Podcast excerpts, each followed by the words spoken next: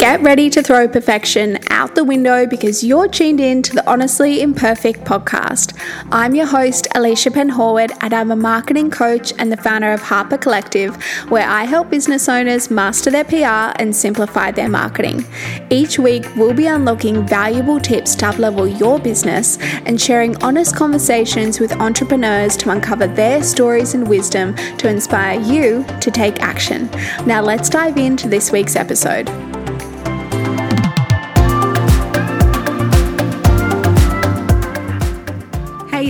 I'm so happy to have you here. And before we dive into today's juicy topic, I have a question for you. Have you ever had a definition of success in your mind that you've worked towards for months or maybe even years, only to finally reach that place and realize that it's actually not what you want anymore? This can be a really tricky space to be in, and I know exactly how it feels. Today, I wanted to share some honest stories from my own career journey to hopefully inspire you and give you permission to shift and evolve your own definition of success whenever it feels right for you. So, let's dive into today's episode.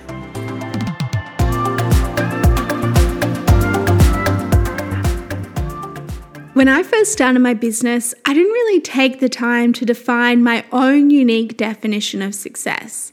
Instead, I just threw myself into it and focused on building the business. The problem with this is that my definition of success became based around previous businesses and entrepreneurs who I had worked with, instead of my own unique definition. So, what ended up happening is that I took the steps I thought I had to take in order to reach this place.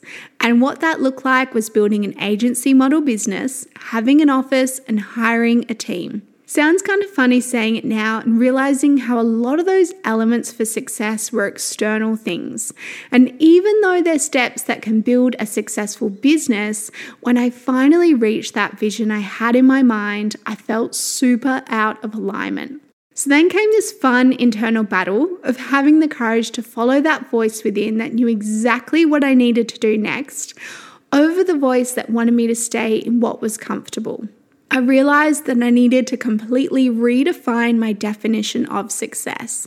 And this time, have it centered around the life I wanted to live and the way I wanted to support my clients. So, you might be thinking, like I was, well, what is the definition of success anyway? According to the Oxford Dictionary, it's the accomplishment of an aim or purpose.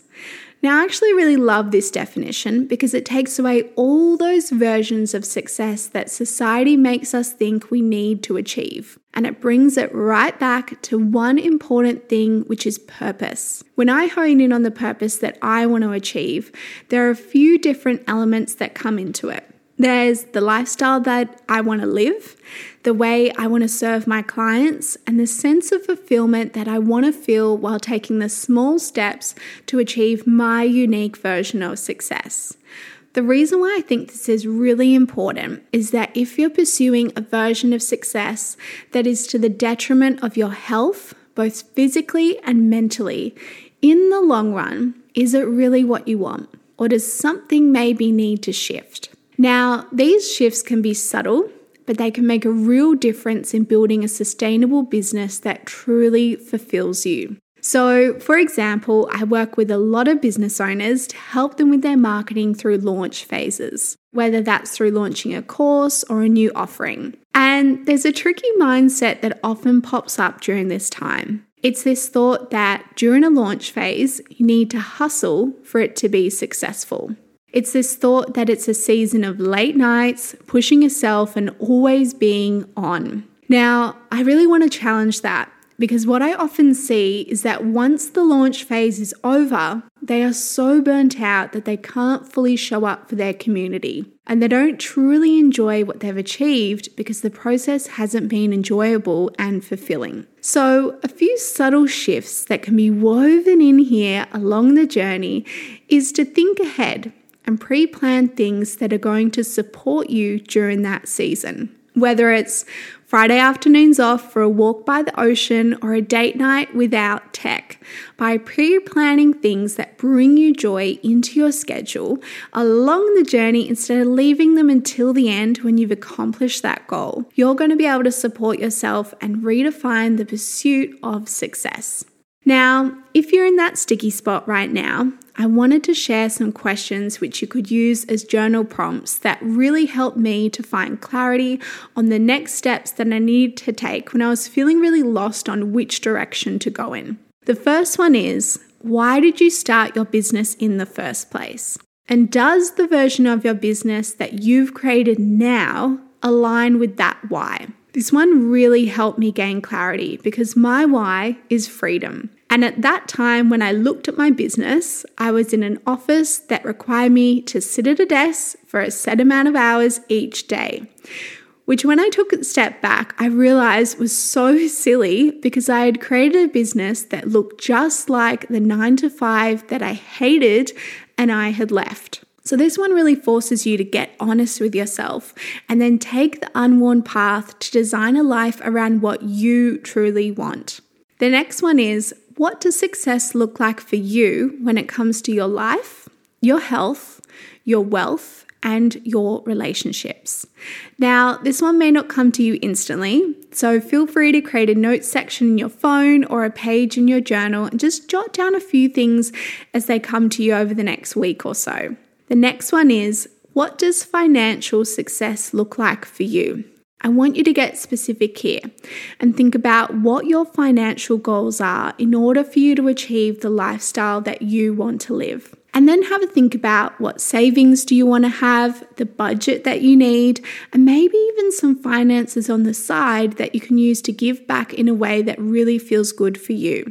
The last one is something that I would love for you to visualize and then jot down what comes to you. So I want you to have think about if you were already that version of yourself that is successful, how would you spend your time?